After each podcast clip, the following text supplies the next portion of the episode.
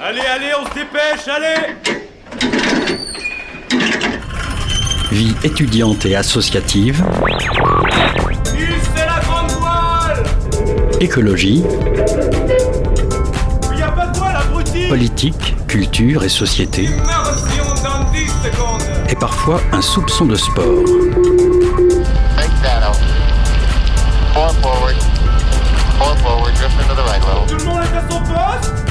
Du lundi au jeudi, 18h-19h, le sous-marin, la quasi quotidienne d'infos de Radio Campus Angers. Bonsoir à toutes et à tous, il est 18h01, vous êtes bien sur Radio Campus Angers, bienvenue à bord du sous-marin. Ce week-end, le festival Angers BD revient avec sa 24e cuvée au centre des congrès. On reçoit ce soir Jean Esnault, le président du festival. Le sport angevin a fait la moue ce samedi et ce dimanche, avec notamment le match nul un partout entre le SCO et Ajaccio. Le retour sur les performances du week-end, c'est au programme de l'habituel flash sport de Simon. Le centre Casar, qui défend les droits LGBTQIA+, a fêté ses 30 ans le 22 novembre dernier. Alice s'est rendue à la salle de spectacle Claude Chabrol avant le drag show. Elle y a rencontré Lady Gus et Chlamydia et on écoute en fin d'émission leur interview. Alors accrochez bien vos gilets de sauvetage. C'est parti, le sous-marin lève les voiles. 18h-19h, le sous-marin sur Radio Campus Angers. Salut Alice, tu vas bien? Ça va bien et toi, Martin, t'as passé un beau week-end? Un bon week-end, une moins bonne journée aujourd'hui, mais un bon week-end.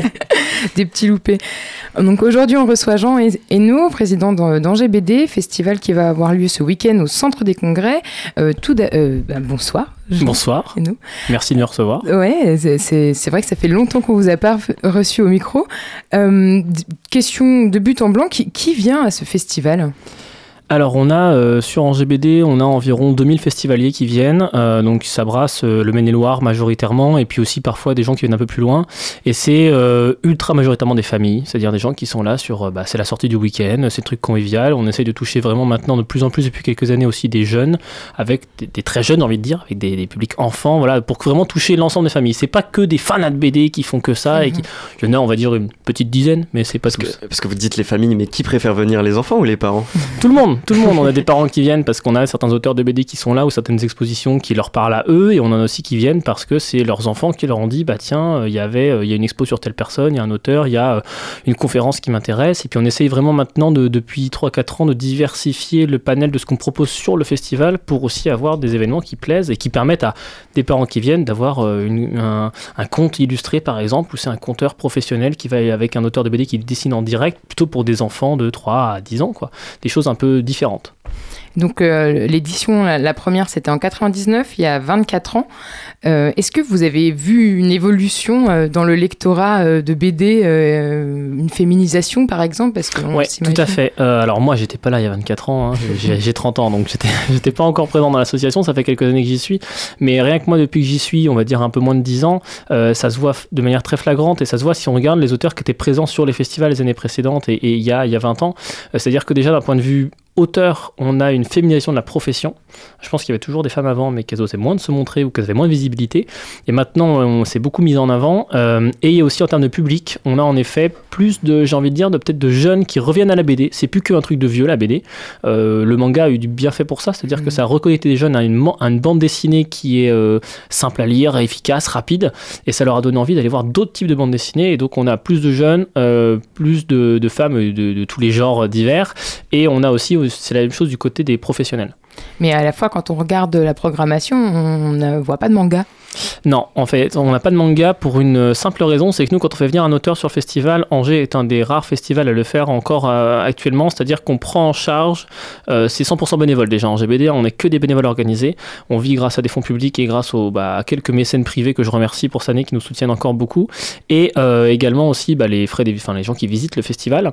Et quand on fait venir un auteur, on prend en charge ses déplacements, son hébergement, tout, tout- pour qu'il soit tout confort le week-end. Ça nous coûte environ 300-400 euros par auteur. Donc quand on fait venir 40 auteurs, ça fait déjà un petit budget. Et euh, bah, si un auteur vient pour faire du manga, les auteurs français de manga sont quand même assez rares, il en a de plus en plus, mais ça reste une petite dizaine.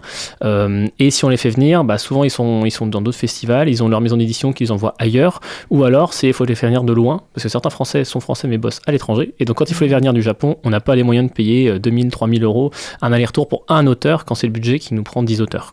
Donc c'est aussi un choix stratégique. Parce que c'est une question qu'on se posait tout à l'heure quand Alice préparait l'interview. Est-ce que, le manga, il est catégorisé comme une bande dessinée? Oui, oui, oui, complètement. Le, le- la bande dessinée, on attend ça parler souvent de la bande dessinée franco-belge, qui est le très classique Tintin Milou, Astérix, etc., avec des, des codifications, un format, un nombre de pages, etc., des cases très simples, hein, enfin très, très structurées.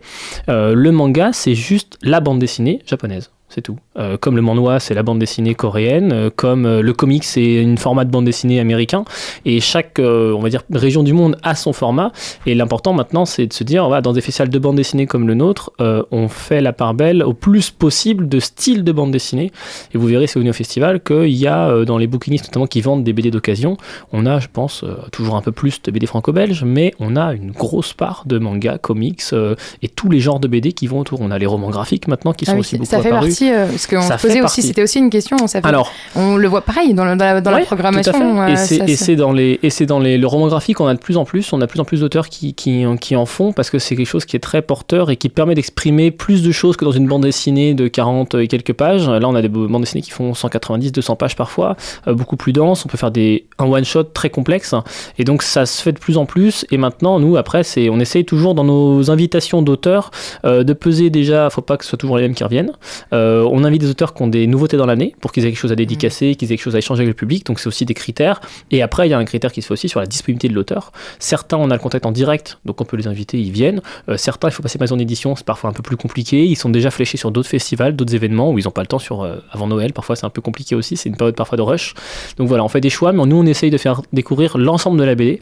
Et donc, si jamais des auteurs de manga nous écoutent, ou en tout cas vous connaissez ces auteurs de manga, voilà, nous, on serait hyper intéressés pour les avoir. C'est une question après de planning et d'organisation. Donc vous par- on parlait tout à l'heure de féminisation, vous mettez aussi vachement en, avant les acteurs euh, locaux. Euh, c'est- c'est- et c'est principalement des, des, des act- des auteurs aussi et pas Ouais. trop des, des autrices. C'est- ça a En du lo- mal à se développer. Ouais, en local, je saurais pas l'expliquer. J'ai pas assez le- l'historique de la bande dessinée locale. Ce que je sais, c'est qu'il y avait des, groupes d'auteurs qui s'étaient rassemblés pour faire de la bande dessinée ensemble et faire émerger des collectifs. Euh, c'est ce qui a beaucoup marché en Maine-et-Loire et qui fait qu'on a euh, bah, une bonne euh, vingtaine d'auteurs euh, en, en juin, ligériens. Euh, on, nous, en GBD, on essaye tous les ans d'en inviter, on va dire, une dizaine pour donner la part belle aux auteurs locaux, même ceux qui n'auraient pas de nouveautés. C'est histoire de leur donner aussi une place dans le- ce festival et dans le paysage BD euh, local. Et par contre, voilà, les femmes, euh, il y en a qui commencent. On a surtout des jeunes là qui arrivent aussi. On, tous les ans au festival, on remet le prix de la première bande dessinée et du Mhm. coup, on essaie de favoriser aussi. Bah, euh, on essaie pas de favoriser une femme ou un homme, mais c'est de se dire, il y a de plus en plus de travaux de qualité faits par des femmes jeunes en général qui se lancent dans la BD. Dans la BD. Et en parlant de ce prix, euh, comment ça marche euh, Quels sont les critères euh, pour choisir enfin, une bonne BD euh, Qu'est-ce que c'est Ah, ça faudra demander à notre jury. Euh, en fait, nous, Vous on savez pas, vous fonctionne. pas les coulisses, Le hein, prix, non, j'ai pas toutes les coulisses. Même en tant que président, on me cache des trucs encore. Il y a des, des choses, j'ai pas le droit de savoir en avance, tout ça. Donc, le, le prix Première Bulle, c'est le prix, c'est l'originalité du festival. C'est un prix qu'on donne à un auteur pour sa première bande dessinée. On entend par auteur, c'est-à-dire quelqu'un qui a fait le dessin. C'est la bande dessinée. C'est ce qui nous Mmh, regarde, c'est ce qui nous recherche, c'est le dessin. Certains sont auteurs, sont dessinateurs, scénaristes, coloristes. D'autres sont simplement dessinateurs et ont un scénariste. Peu importe, nous on regarde le premier dessin, la première BD dessinée par quelqu'un qui fait ses, nouveaux, ses nouveaux pas dans la BD. Euh, et donc après, c'est une critère, il y a, y a des, points de notation sur le style, sur la recherche, enfin le travail de, de, de- l'auteur, sur euh, aussi euh, la prise de risque, sur voilà, les, méthodes qu'il utilise. il y a plein de choses qui rentrent en compte et il y a aussi une bonne dose quand même de est-ce que ça plaît, est-ce que ça marque, est-ce que c'est une BD qui reste en mémoire. Et depuis quelques années, on a vraiment des styles très différents qui sont lauréats. Et on en parlait un peu tout à l'heure, euh, il n'y a pas de thème euh, au, à- au festival. euh, euh, bon, ça pourrait être l'écologie ou même Ouais. euh, justement euh, Tout à fait. C'est des choses qu'on va peut-être remettre dans quelques années. Ça, il faut voir euh, la durée du festival dans, dans le temps. Mais euh, au tout début, il y avait des thèmes. On avait, euh, alors c'était souvent pas forcément affiché, mais on avait eu des événements plutôt autour de la fantaisie, autour du Moyen Âge, autour euh, de, je sais pas, des pirates, ce genre de choses. Donc on faisait des expositions et, et des euh, conférences sur ce sujet-là. Euh, on l'a arrêté pour plusieurs raisons. La première étant que euh, ça devenait compliqué de trouver des auteurs qui n'étaient que dans ce thème-là et d'avoir 30, 40 auteurs que de ce thème-là. Au bout d'un moment, ça commence à être aussi un peu, enfin pas que toujours, mais ça commence à être un peu lourd peut-être pour le public d'avoir un, un thème.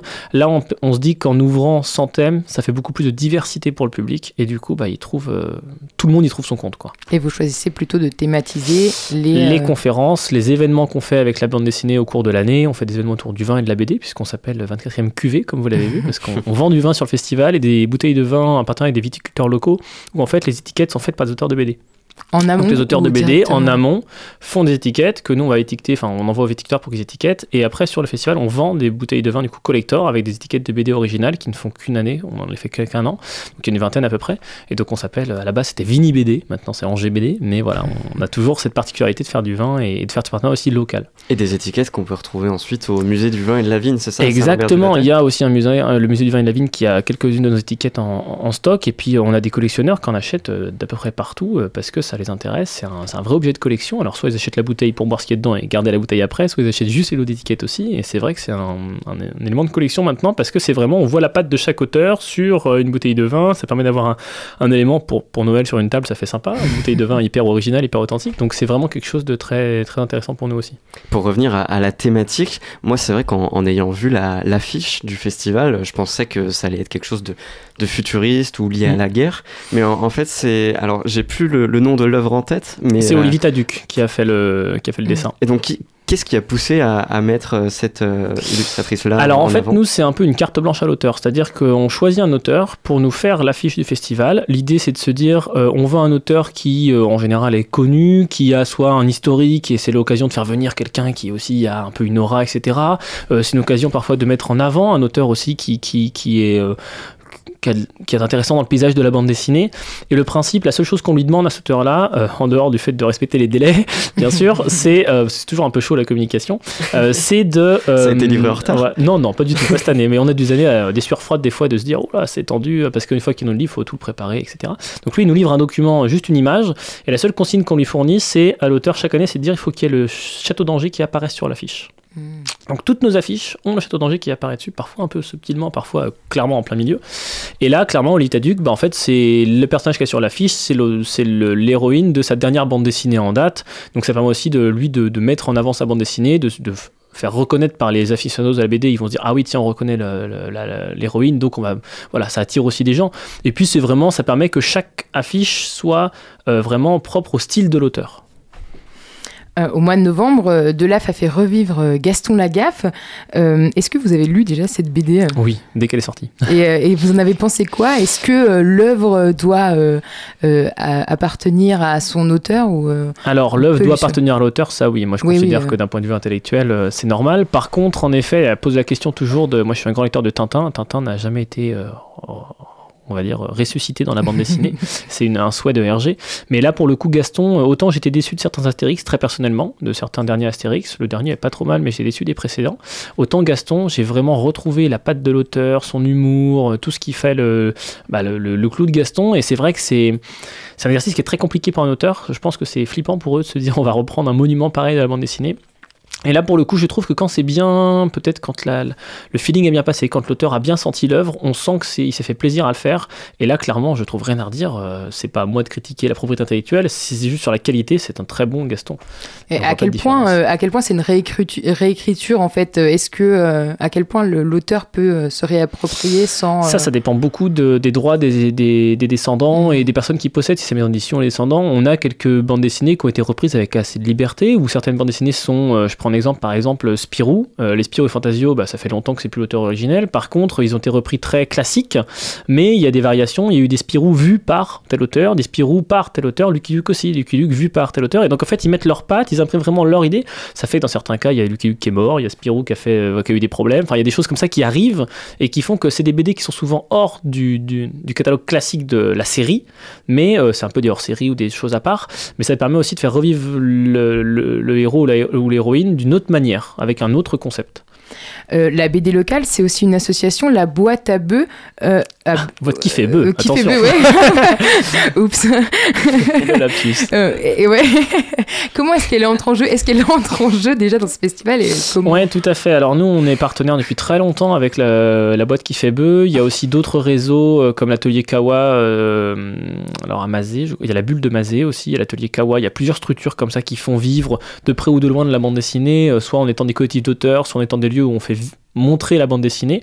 Et nous, le but, c'est vraiment de faire du par- partenariat avec tous ces groupes-là. Donc après, euh, la boîte qui fait peu, par exemple, c'est bah, un collectif d'auteurs. Donc suivant s'ils ont de l'actualité, s'ils ont de la nouveauté, s'ils ont le temps de s'investir dans ce collectif-là, ou qu'ils ont des projets perso, on travaille plus ou moins étroitement avec eux. En tout cas, tous les ans, ils ont une place privilégiée au festival, ça c'est clair. Parce que le festival, on, du coup, on fait de la dédicace, des auteurs qui viennent en dédicace. Mais on a aussi derrière euh, des gens qui viennent montrer euh, ce qu'ils font toute l'année. Donc des indépendants, des auto-édités, des, des illustrateurs indépendants, ce genre de choses. Dans un entretien euh, donné à Radio Campus euh, en 2014, euh, Angers, pardon. Ouais, non, mais c'est c'est pas une question piège, vraiment. C'était ouais, ouais, ouais. Non, c'était juste pour. euh, c'était euh, donc euh, Davodo, Mathieu, Spiot qui était, qui Mhm. était un peu venu répondre à des questions. C'était c'était un plateau Ouais. carrément directement sur, le, sur le lieu du festival. Et il parlait du fait que en fait c'est popularisé la bande dessinée mais les BDastes ont du mal à, à en vivre là ça- Ouais. on est presque dix ans après est-ce que c'est toujours une réalité euh, Complètement. Complètement, euh, il y a un gros gros problème de rémunération dans le monde de la bande dessinée. Nous, c'est un truc qu'on essaie de défendre en tant que festival. Euh, on a la limite qu'on est associatif, qu'on n'a pas beaucoup de budget. Donc euh, là, on est en train de travailler sur bah, les demandes de subventions et d'accompagnement pour pouvoir rémunérer les auteurs qui viennent au festival. Mhm. Pour l'instant, on les prend en charge. L'idée, ce serait de pouvoir éventuellement, dans quelques années, imaginer les payer pour leur contribution et fait qu'ils viennent. C'est du travail hein, de venir sur un festival. mhm. Mais c'est vrai que si on parle simplement de la bande dessinée, j'ai pas le chiffre exact en tête, mais sachez que sur une bande dessinée qui se vend 15 euros, l'auteur gagne quelques centimes, quelques euros, pas beaucoup plus. Euh, la plupart, de, c'est pour euh, l'imprimeur, c'est pour les éditions, c'est pour euh, la, la distribution, la commercialisation. Et donc en fait, il faut vendre beaucoup de BD pour en vivre. Et euh, il me semble Martin que tu avais une question sur, euh, sur Bon, un- je- moi, j'en avais plusieurs. euh, déjà, déjà, euh, c'est quelle est la dernière BD que vous Ah avez oui. lue à titre personnel? Alors la dernière BD que j'ai lue, c'est un manga. C'est euh, Grid Trailer. C'est un, je sais pas l'auteur, mais c'est un truc futuriste dans un Japon apocalyptique. Et la dernière BD que j'ai lue, c'est Issun Boshi, qui est un le mini samouraï. Voilà, c'est un- une, une des sélections du prix Première Bulle. Donc voilà, je l'ai lu pour me faire un avis aussi sur la plupart des auteurs. Donc j'en ai lu pas mal, mais voilà, je commence à arrêter euh, avant le festival parce que sinon euh, je surcharge de BD. Et peut-être une, une recommandation, peut-être aussi liée au, au festival en GBD qui a lieu Ouais, ce week-end. euh, alors une recommandation, ce serait, euh, moi j'ai beaucoup aimé le prix Première Bulle de l'année dernière de Maëlys Colombier, donc une femme pour le coup. C'était Les Songes du Roi Griffu qui euh, était euh, vraiment une bande dessinée euh, avec un style très particulier, enfin très personnel, je trouve, de l'auteur, vraiment empreinte beaucoup de, de, sentiments, de sensations. Enfin, c'est une BD qui, moi, je enfin, elle m'a habité, quoi. Vraiment, on sent la passion de l'auteur quand elle, quand elle l'a écrite. Et donc, ça fait vraiment plaisir d'avoir des, des jeunes artistes qui se lancent à 100% dans la BD et qui font ça et qui font ça avec un tel talent, quoi. C'est vraiment agréable. Vous parlez de, de première BD. Est-ce que vous avez vu passer celle de Raska? Euh, non, Raska, mais peut-être que le titre va me parler. Bah, c'est Raska à l'envers, donc c'est Axar, il me semble, le titre. Non, Ça vous parle non, pas Non. Non, c'est un angevin justement qui était euh, étudiant d'ailleurs ici à la Cato en infocom et qui euh, maintenant fait des, des vidéos plutôt liées à la musique. Et son père à lui était dessinateur et quand il était petit, l'anecdote c'est qu'il lui payait pas de BD, mais il lui faisait directement des, des dessins. Ok. Et donc là, il a, il a lancé avec. Avec Gerby et Adrien Godin, je me laisse Ok, euh, la petite ouais. euh, depuis tout à l'heure sous le nez, euh, une BD justement sur la musique. Est-ce que euh, on peut justement imaginer que cet angevin soit invité, par exemple, l'année prochaine Complètement. Ah ben à, à complètement. un GBD Complètement, on n'avait pas, nous, on n'a pas, euh, on n'a pas la capacité de voir tout ce qui sort et tout ce qui est fait. Il faut savoir qu'il sort tellement de milliers de bandes dessinées par an maintenant que c'est gigantesque, on n'a pas le temps de tout voir. Par contre, en effet, c'est un angevin, il sort une nouvelle BD, il a aussi, on va dire, envie de faire de la visibilité. Nous, on est là pour ça. Le festival il est là pour donner de la visibilité à des auteurs qui en ont besoin et d'autant plus aux auteurs angevins. Donc, euh, avec grand plaisir, je noterai le nom et puis euh, on verra pour l'année prochaine. Et, et est-ce que la BD, c'est un peu comme euh, la musique dans ces temps-ci Est-ce que tout le monde peut faire de la BD maintenant? Oui, ah oui, dans les faits, oui, oui. Moi, je vois le nombre de, de- de jeunes qui se lancent dans la bande dessinée. Alors après, c'est comme la musique. Entre en faire et en vivre, il y a un énorme palier. Par contre, euh, la bande dessinée, euh, on a maintenant tous accès à des supports euh, graphiques, tablettes pour ceux qui sont plutôt numériques, papier pour les autres. On a énormément de chaînes de vulgarisation, de tutos pour apprendre. Et je connais plein de gens qui ont appris en autodidacte parce que ça les passionne, parce qu'ils ont envie. Et surtout, ce que je trouve très intéressant, c'est qu'une BD, ça peut se résumer à un bonhomme bâton.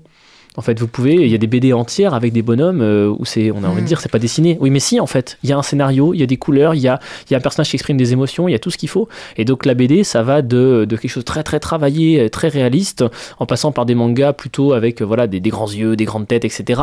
Jusqu'à, euh, j'ai un exemple de un pied par exemple en tête, qui est un auteur beaucoup sur Instagram qui fait des bonhommes juste avec un rond et quelques bâtons Mhm. et c'est tout. Ça suffit, mais ça fait passer un message. Et la BD, du coup, en cela, elle est universelle vraiment. Oui, ça reste un support en fait. euh, comme on peut voir aussi, il y a des gens maintenant qui publient leurs thèses en Exactement, version BD. complètement. On a énormément de vulgarisation en BD, de, de, de sciences, de recherche scientifique. En effet, c'est des choses qui sont vraiment, vraiment euh, très dans l'air du temps parce que la BD est un vecteur d'information qui fait passer beaucoup de messages de manière euh, très efficace en fait. On dit beaucoup plus de choses avec une image et des mots que juste avec des mots tout seul. Eh bien, merci beaucoup Jean Hainaut d'être venu répondre à nos questions. On le Ouais. rappelle, le, le festival Angers BD qui a lieu ce ce week-end au centre Ouais. des congrès pour la 24e cuvée. Et tout de suite, on écoute. Em- Ah, tu voulais dire quelque Ouais, je chose voulais en juste rappeler les heures, 10h, Ouais, merci 18h30 euh, euh, les deux jours. Et puis, euh, donc c'est 7 euros la journée, euh, 12 euros pour les deux jours et c'est gratuit pour les moins de 12 ans. Et si je peux me permettre un petit truc, on a une euh, le vendredi soir, on a une avant-première entre guillemets, on a un, au cinéma à 400 coups, on a un film qui est diffusé en partenariat avec un auteur de BD qui a fait la BD du film, enfin sur le- la vie de ce film, donc c'est Emmett Till au 400 coups le vendredi soir. Faut pas hésiter à réserver la place. Eh bien, c'est noté. Merci Jean Merci d'être à vous. venu et, et à Alice pour cette interview. Et tout de suite, on écoute Emily avec le titre Broken Heart sur Radio Campus Angers.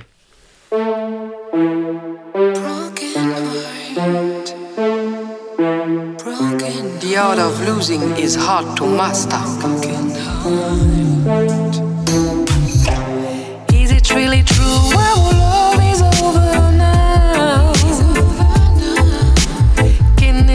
Time for us to say goodbye? Too soon, it's much too soon, my love for me. We've shared our lives and given so much love. I can't believe we are really going to part. You're moving towards a new life without me. I'm left with scars upon my broken heart, broken heart, broken heart.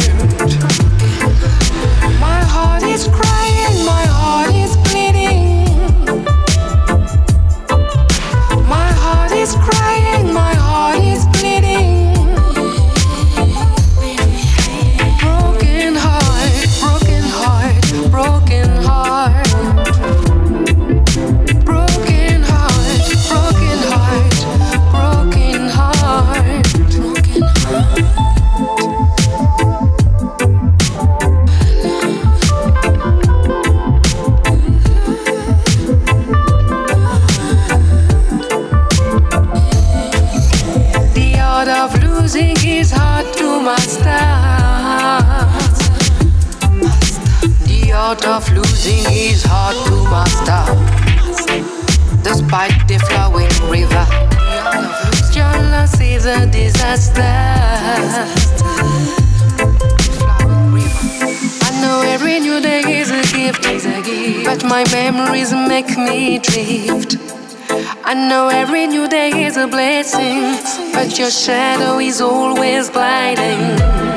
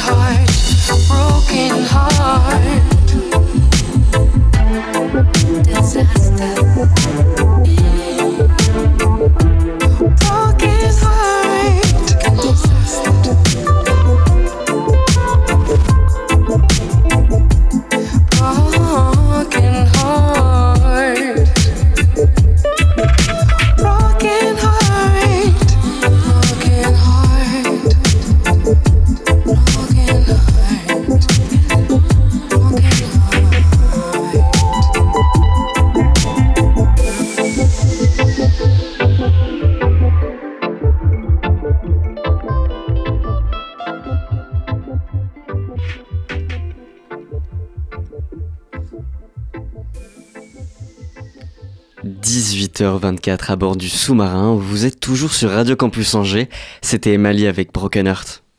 18h-19h, le sous-marin sur Radio Campus Angers. Salut Simon, tu vas bien? Alors attends, on attend que ton micro soit activé. Voilà, c'est bon.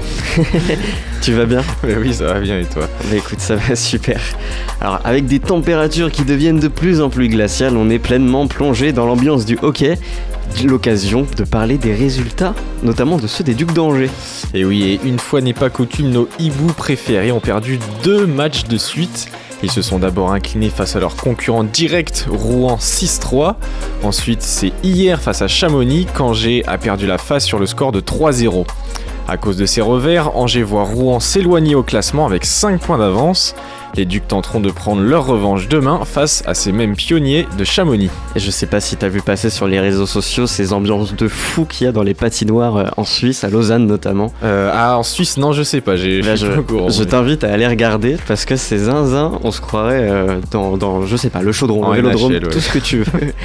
le derby en gênante en Pro B ne s'est pas passé comme prévu pour nos Angevins. Et oui, vendredi dernier, l'EAB recevait Nantes à Jambouin.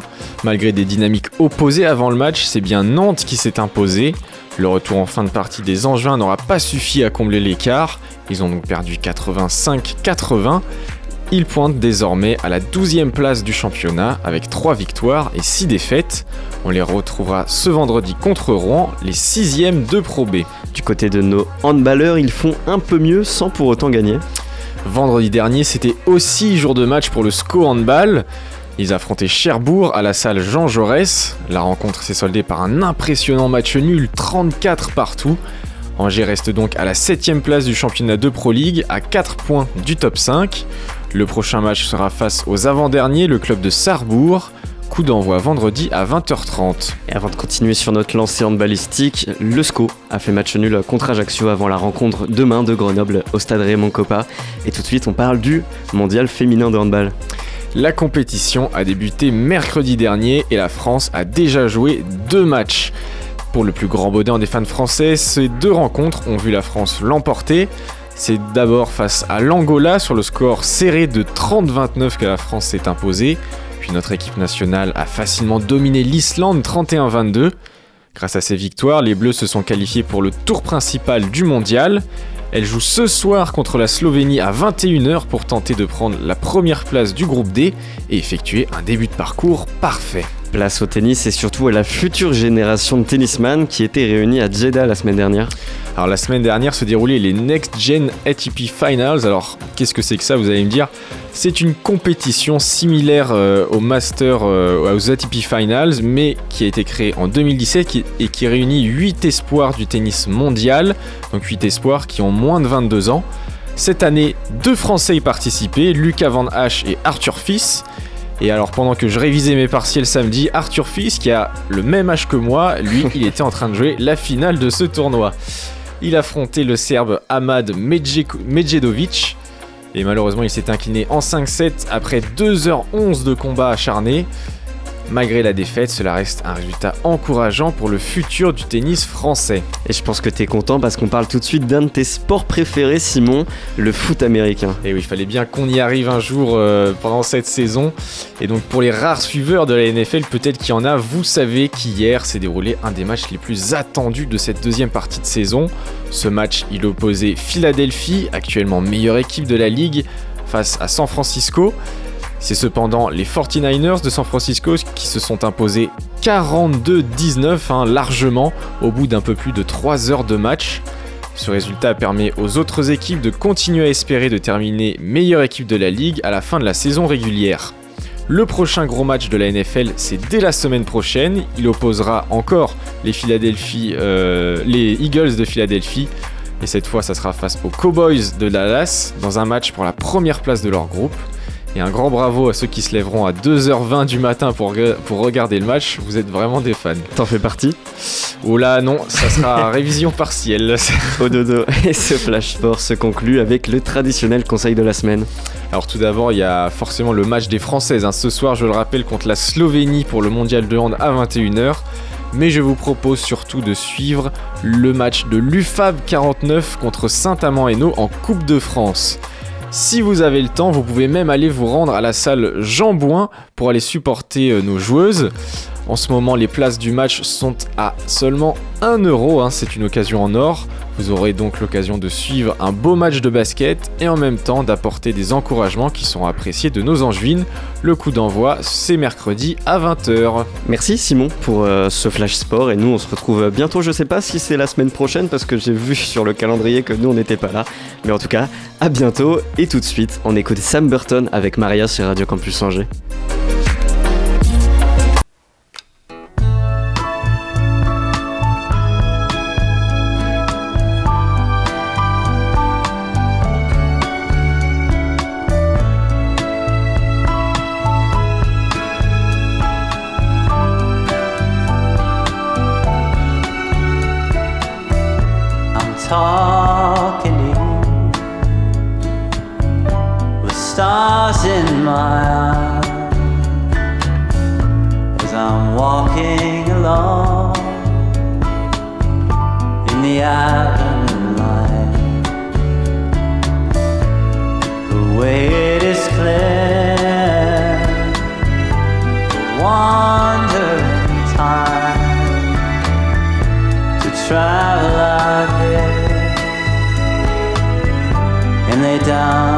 For the night.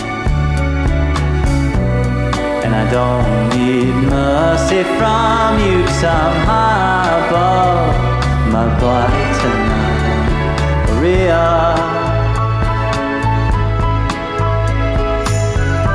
It'll be alright.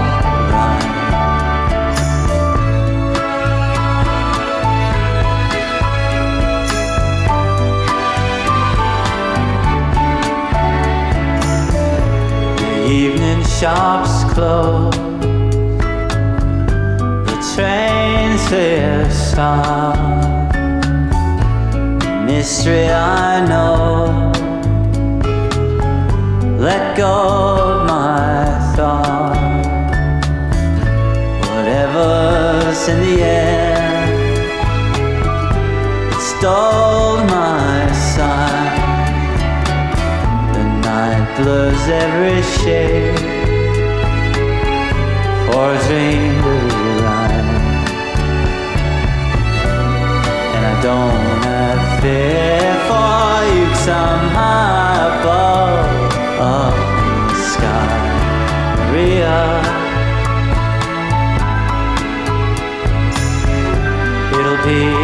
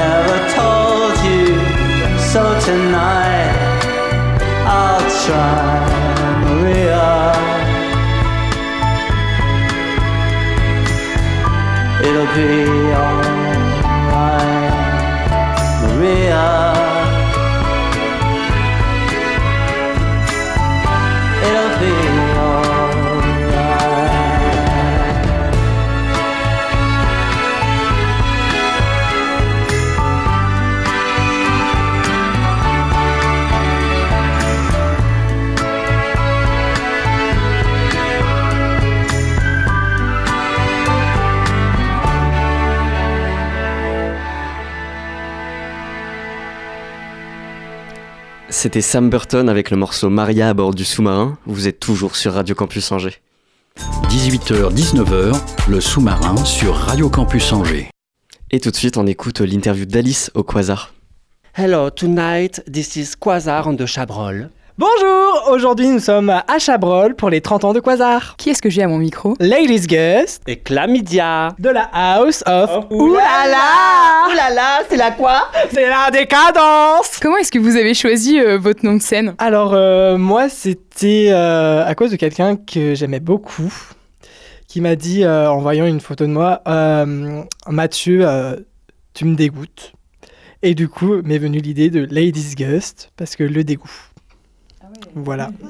Sublimer le, le traumatisme Bah, comme queer, on prend les choses qui nous font mal pour euh, en faire une force. Et toi, Chlamydia Alors moi j'avais une copine euh, sur les réseaux pour trouver des mecs et tout ça. Elle s'appelait Chlamydia. Mais moi ce que je savais pas, c'est qu'en fait Chlamydia c'était des IST, mais je savais pas. Et un jour je monte sur euh, scène et tout ça et on me demande mon nom de drague. J'avais pas de nom de drague et du coup j'ai sorti Chlamydia parce que je pensais à ma copine. Et genre tout le monde a ri. Et j'ai dit mais pourquoi ils rigolent les gens en fait euh? Et c'est seulement genre euh, peut-être un mois après que j'ai compris que les chlamydia c'était une IST. Et c'est pour ça que les gens rigolaient. Mais maintenant ça me permet de faire de la prévention euh, sur les IST. Et parce qu'il y a beaucoup de gens qui ne savent pas ce que c'est des, des chlamydia. Il y a un jeune sur deux qui ne sait pas ce que c'est. Depuis quand vous performez euh, le, le drag? Alors euh, moi ça fait 4 ans que je fais du drag, mais ça fait vraiment 2 ans et demi que je performe vraiment sur euh, Angers où j'ai mes shows. Donc moi j'ai commencé il y a 10 ans, mais j'ai fait une pause de 8 ans et demi. En vrai ça fait 2 ans et demi que vraiment on s'y investit à fond. Est-ce que vous avez ressenti comme une, une forme de nécessité dans, dans la pratique du drag? Ah oui C'est le drama Ah oui Ah, c'était- comme un, un éclat de vie, fallait que je le fasse. Est-ce que les disgages toi aussi, fallait que tu le fasses? Alors moi euh, c'était pour euh, accepter mon corps. En plus c'est vrai, c'était vraiment pour accepter mon corps tel qu'il était. Le travailler m'a aidé à l'accepter et maintenant je suis mon corps sur scène pour que les gens disent je peux accepter mon corps moi aussi. et, et quelle forme ça prend, vous, sur scène? Il y a, y y un peu tout, en fait. Ça peut être aussi de, de l'humour, euh, ça peut être de la chanson. euh. Alors moi, les lip sync, je suis archi mauvaise.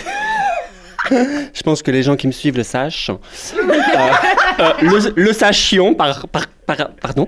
Euh, non, alors moi je rappe, euh, je rappe, je chante, euh, je suis comédienne, je fais la vaisselle aussi.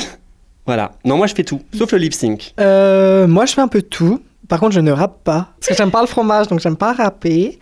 Euh, mais je peux chanter, je peux lip-syncer, je peux danser, je peux jouer.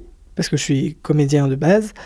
Et euh, bah, en fait, euh, plus absurde, plus j'aime. On a une magicienne dans la house, on a une, euh, une meuf qui fait quoi encore? Des acrobaties, euh, on a des chanteuses et tout ça. Le- ce soir, il y a le Broadway euh, French, qui, eux, sont plutôt professionnels. Est-ce que vous, vous êtes aussi professionnel Alors, euh, moi, je suis étudiant. Et, euh, je suis étudiant en comédie musicale et euh, je commence à devenir intermittent du spectacle. Donc, oui, je vis du drag. Alors moi, euh, effectivement, je vis du drag euh, sur Paris. Je suis parisienne euh, de métier. Non, en vrai de vrai, la moitié du temps, je suis à, je suis à Paris. Je fais des voix pour une radio et ça me permet bah, de payer mon loyer. Et euh, du coup, bah, on est ouais, on est pro. Nous, ça va. Ouais, on est pro. Et c'est cool d'ailleurs. C'est cool, c'est cool parce que franchement, euh, drag et pro, quand tu lis le, le- le plaisir à l'utile, à l'agréable et à tout ça, c'est genre Et à tes convictions? Ah et à tes convictions. Franchement, c'est. Je crois que j'ai une vie de rêve. Toi aussi, hein? Ah, moi, je kiffe ma vie, là. Paloma euh, disait sur euh, France Inter, euh, être une drag queen, c'est euh, comme avoir un, un costume de super-héros. Est-ce que ça évoque quelque chose? Est-ce que ça, ça résonne en vous? Bien, totalement. Totalement, parce que euh, toute la communauté va avoir en nous une, euh, un porte-parole et aussi euh, quand on a des questions et tout et tout, on préfère d'abord les parler aux drag queens avant de parler, de parler aux parents. Enfin, moi j'ai beaucoup vu ça en tout cas. Je sais pas pour toi, mais euh, moi il y a beaucoup de gens qui me posent des questions où je réponds en toute sincérité et, et du coup ça fait quelque chose? Parce qu'ils pensent à moi, venir me parler à moi avant d'aller parler à quelqu'un d'autre. Bon, parfois je suis pas adapté, hein, mais, euh, mais c'est comme un super-héros. Ça demande une grande responsabilité d'être drague parce que euh, c'est vrai qu'il y a beaucoup de gens qui vont euh, des fois nous demander conseil. Alors quand on se sent légitime de, donner des conseils, on le fait. Et sinon, c'est vrai qu'on redirige à des assos ou, ou à des professionnels. et tout. Mais super-héros, c'est à don ça parce que des fois, enfin quand on voit on a des témoignages de gens qui viennent voir nos shows et nous disent des trucs du, des fois et on se dit mais wesh, je suis pas, euh, genre on n'est pas euh, médecin ou infirmier quoi ou enfin et du coup on se dit mais en fait on sert vraiment en fait à quelque chose. Donc en fait et du coup tous les métiers en fait servent et que du coup euh, tout le monde peut être super héros donc voilà donc drag queen super héros mais tous les métiers sont super héros je trouve Et Est-ce qu'il faut des codes pour briser les préjugés? Il y a, euh, il y a les vieilles, euh, il y a les vieilles dragues, et la vieille drague. Ça veut dire que les codes, ils sont plus les mêmes euh, aujourd'hui qu'ils étaient hier. Bah, c'est comme une société, tout change. Hein. Mais euh, c'est cool aussi d'avoir plusieurs façons de faire du drag. Parce qu'il n'y a pas une, majorité, une, une façon de faire du drag qui est la bonne. Parce que tout le monde est légitime de faire du drag et tout le monde a sa façon de faire du drag aussi. En fait, l'idée du drag avant, c'est vrai que c'était beaucoup les hommes euh, hétéros. Euh, euh, hétéros, pardon. Je recommence ma phrase. En, fa- en fait, le drag, voilà, c'était avant, c'était beaucoup les donc les hommes euh, du milieu gay, etc. Et après, donc les, femmes trans ont commencé à le faire parce que forcément, des fois, les femmes trans, elles ont commencé leur transition, on va dire. Où elles ont commencé à l'assumer en faisant du drag, parce que ça leur a, ça leur a fait un passage, etc. Et maintenant, avec le temps, euh, au-delà de ça, il y a carrément euh, des, euh, des hommes hétéros qui font du drag, il y a des femmes hétéros qui font du drag, des femmes cis hein, qui, sont, donc, qui sont des femmes. Et c'est vraiment, en fait, c'est vraiment ouvert. voilà, maintenant, c'est ah, la mode aussi. Il y, a eu, il y a eu aussi un effet de mode. Et du coup, les gens, ça s'est déporté les artistes, parce que le drag, on est des artistes. Et maintenant, il y a beaucoup d'artistes qui viennent faire du drag parce qu'ils se rendent compte qu'en fait, le drag, c'est aussi ça. C'est en fait ce qu'ils font. En fait, il y a plein d'artistes hein, qui, font du drag depuis, depuis longtemps. Et sauf qu'on n'appelait pas ça du drag.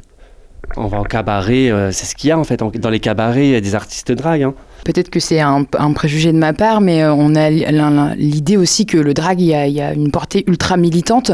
Et est-ce que euh, le fait que ce soit euh, devenu un peu mainstream depuis peut-être Drag Race, est-ce que ce côté militant, il n'est pas un peu estompé? Alors, bah, les drag queens qui étaient militantes sont toujours militantes.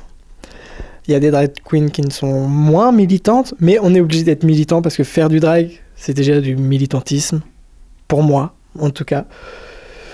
C'est politique le drag, on peut se le dire. Moi, je pense que les drag queens qui résistent dans le temps, ou en tout cas qui évoluent, c'est les, les drags militantes. Parce qu'en fait, les, les gens, enfin nos soutiens, voient ce qu'on fait pour la communauté, etc., ce qu'on apporte aussi.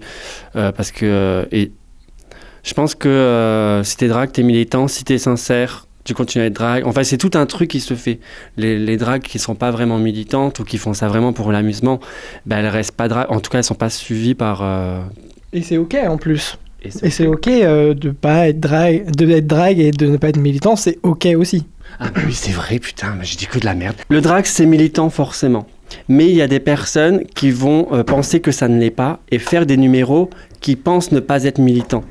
Sauf qu'en fait, euh, à partir du moment où tu montes sur scène, que tu te dis drague, etc., tu as un message à faire passer, que tu le fasses passer ou pas, les gens vont le percevoir. Donc c'est du militantisme. Tu vois, sans le vouloir. Euh, c'est comme, euh, comme je disais, les artistes de cabaret, quand ils font des numéros, c'est percutant, c'est militant, ils ont des choses à dire. Et en fait, c'est ça. Donc effectivement, il y a des drags qui sont pas militantes, mais elles le sont quand même. Au même titre que d'aller dans un bar LGBT, c'est un acte militant. Même si c'est juste aller dans un bar, faire vivre un bar qui est de la communauté, c'est un acte militant. Vous disiez tout à l'heure, vous, êtes, vous vivez plutôt à Paris. euh, euh, Aujourd'hui, euh, qu'en est-il de la scène à Angers? Je travaille à Paris, mais j'habite à Angers. Donc je travaille une semaine sur deux, je vais sur Paris, mais c'est en radio. Je fais rarement de scène à Paris. J'en fais, mais c'est plus des choses underground ou euh, dans des studios ou des trucs comme ça. Eh bien, euh, vous avez la scène angevine devant vous. Euh, on a du public angevin, ça c'est sûr. On n'est pas bien accueilli par tout le monde, mais ça c'est comme partout. hein. Mais on arrive quand même à avoir euh, plein de dates, euh, dont plein de dates en décembre. On citait euh, les premières, le 2 décembre au Passage et le 9 décembre au Folie Angevine par exemple. Mais c'est que le début d'une grande aventure à Angers. Tout est à créer. C'est vrai que ça fait un an qu'on essaye d'apporter le drag à des publics jeunes. En fait, on va dans, là en ce moment, ça fait un an qu'on essaye de faire le, d'aller chez les jeunes dans les bars, étudiants, etc., pour leur montrer. Mais, euh, enfin, je parle pour la house of oulala, parce que les drags, ça fait bien longtemps qu'elles qu'elles font ça quand même, qu'elles amènent le drag chez le public, etc. Mais nous, du coup, on voulait vraiment euh, l'apporter dans plusieurs endroits, euh, jeunes ou plus, parce qu'on va dans une maison de retraite au mois de décembre. Donc, on essaie de l'emmener ici et là, parce qu'on a un public, mais on veut aussi montrer et, et éduquer un peu aussi les gens sur ce qu'est le drag, euh, et puis les messages positifs, positifs qu'on a à faire passer aussi. Oui, parce qu'en en, en souvenir, euh, le- là je m'étais un peu renseignée là, pour euh, Broadway euh, French, ils, ils avaient organisé une lecture de contes. euh. Des lectures de contes, à l'image de, de ce qu'ont vécu euh, le- la compagnie Broadway French sur Rennes, euh, sont euh, euh, perturbés par des manifestations de- d'anti euh, anti-LGBT. En fait, ils veulent pas qu'on, comme ils disent, faire du prosélytisme. Euh, sauf que être LGBT, c'est pas une religion. Hein. C'est on, ne décide pas un jour d'être euh, gay euh, ou d'être martyrisé. On se lève pas un matin en se disant tiens, je vais me faire insulter tout, tout, tout, euh, à longueur de journée. C'est comme euh, aussi les personnes transgenres. Elles décident pas un matin de, de changer de genre. Non, c'est vraiment un ressenti profond. Et seules les personnes qui vivent ce mal-être peuvent le ressentir. Même moi, je sais que je, suis- je suis président de l'association euh, Drag Queen. Euh, j'ai accompagné euh, des personnes dans leur transition et j'accompagne encore des personnes au sein de l'asso dans leur transition. Jamais je prétendrai pouvoir ressentir ce qu'ils ressentent, mais je sais que euh, c'est un ressenti, un ressenti viscéral et on ne peut pas le remettre en cause. La transidentité, c'est pas un débat. C'est une chose qui existe. Il faut aider les personnes à pouvoir vivre mieux. Et maintenant que c'est vrai qu'on met un peu plus la lumière sur euh, ce que vivent ces personnes-là, sur la transphobie qui, qui vivent euh, au jour le jour, en effet, il faut les aider. Et, euh, c'est vrai qu'à travers le drag, c'est aussi l'acte militant pour aider toutes ces communautés. Bon, j'ai posé beaucoup de questions euh, aux deux filles qui sont là. Hop, t'es arrivé en cours de route. Est-ce que tu peux euh, rapidement euh, te présenter C'est quoi ton nom de scène? Alors moi, mon nom de scène à la base c'est Angel Knight. Maintenant, tout le monde m'appelle Mama Queen parce que je suis la plus vieille d'Angers, l'une des premières sur Angers. Moi, je suis arrivé en 2005-2006 sur Angers. J'ai toujours fait du drag. Euh, avant, j'étais sur euh, sur la Normandie. Ça fait 22 ans que je fais du drag. Et euh, oui, en effet, le drag, c'est pour, euh, comme le disait euh, Chlamydia, c'est pour transmettre des messages, même si on a l'impression que nos numéros ne sont pas militants, ils le sont quand même. Ça peut être une chanson sur l'amour, mais parler d'amour, c'est militant. Une chanson sur le harcèlement, c'est militant. Il faut éveiller les consciences sur ce que vivent les gens et leur dire qu'on est tous là, on est tous solidaires, on est tous là pour vivre ensemble. C'est ce que prône euh, principalement la- l'association, c'est le vivre ensemble. C'est-à-dire qu'on va pas mettre une personne ou une catégorie de personnes plus en avant qu'une autre. Euh, on est là pour oui, pour vivre ensemble et pour euh, que tout le monde se sente bien dans son corps, dans sa peau et dans son genre. Et, euh, et en tant que, que, que drague, est-ce qu'il y a, des questions euh, qu'on vous pose euh, trop et, auxquelles vous aimez pas forcément répondre? Alors moi, j'ai justement fait une chanson qui répond à ça. Parce que souvent on te dit alors c'est quoi? T'es un homme, t'es une femme, t'es trans et t'as encore un zizi nanana. On me pose énormément de questions et j'en ai fait une chanson pour dire voilà c'est un homme, c'est une femme, c'est machin. Et justement bah, pour montrer que bah, ce genre de questions bah, c'est pas ok. Maintenant comme on nous les pose, on n'est jamais agressive, on, on- leur explique, mais souvent quand on leur, on leur dit, on espère euh, le faire éveiller euh, un truc chez eux qui se dit ah ouais ok d'accord donc forcément on ne pose pas euh, ce genre de questions voilà. Ou est-ce que c'est des vrais cheveux on tire les cheveux et pareil et c'est pour c'est de là aussi qu'on aide aussi les femmes en général parce que quand on explique que nous en tant que drag queen on se fait pas toucher les cheveux et une femme se fait pas toucher les cheveux bah, du coup on éveille voilà mais souvent on nous pose des questions comme ça hein. c'est tes vrais cheveux Je peux toucher tes fesses du coup? Euh, On touche pas la poitrine d'une drague, on touche pas, on, tou- on touche pas une drague, on touche pas une femme. euh, voilà, euh, au bout d'un moment, ça reste du, du savoir vivre, du savoir être. euh, on respecte les gens, on tire pas les cheveux des dragues, on ne tire pas, on leur met pas la main aux fesses, parce que ça arrive souvent. Moi, la question qu'on me pose souvent, c'est est-ce que tu es opéré? Euh, Après, moi, le drag, euh, je suis conscient que c'est un art. C'est comme si je faisais du théâtre, c'est un personnage, euh, oui, c'est un personnage de théâtre en fait je me transforme euh, non pas en femme, mais dans un personnage qui est Mama Queen, qui est euh, les caractères féminins, mais très exagérés. Parce que bon, Mama Queen, en plus, lutte aussi contre la grossophobie, parce que je suis corpulent, et je supporte pas qu'on on fasse de remarques sur les gens qui sont surpoids. Au bout d'un moment, on est comme on est, euh, on a chacun nos caractéristiques, chacun nos vécus, et euh, il faut que les gens euh, bah, apprennent à nous prendre comme on est, point barre. Lundi, c'était la journée du souvenir trans. On a pu voir à cette occasion toutes les violences et les passions que peuvent déchaîner les questions d'identité de, de genre. Comment votre art et vos performances s'inscrivent-elles dans ce militantisme malheureusement encore indispensable au sein de la communauté queer? Je pense justement que euh, des, des hommes ou même des femmes, euh, alors cisgenres ou même personnes transgenres, euh, utilisent euh, justement le drag pour euh, changer de genre ou même garder leur genre mais euh, faire du spectacle en se disant drag queen ou drag king, je trouve que justement euh, on, ne devrait pas avoir à se poser la question sur le genre. La personne, c'est la personne. Au bout d'un moment, le genre, c'est le ressenti viscéral de la personne. On n'a pas besoin de, de, poser des questions. Alors, comme disait Lady, oui, c'est vrai que euh, pour éviter de mégenrer une personne, il ne faut pas hésiter à demander euh, quel pronom utiliser quand on, se présente à la personne. L'idéal, ça serait qu'on on finisse à parler avec du neutre. Au moins, ça permettrait à tout le monde de se sentir concerné. Et euh, je pense que ça permettrait aussi à augmenter euh, l'égalité en fait entre euh, hommes-femmes, parce qu'on parle toujours d'égalité femmes-hommes, hommes-femmes, mais si on mettait justement ce, ce côté genre aux oubliettes, on va dire, on est une personne, point barre.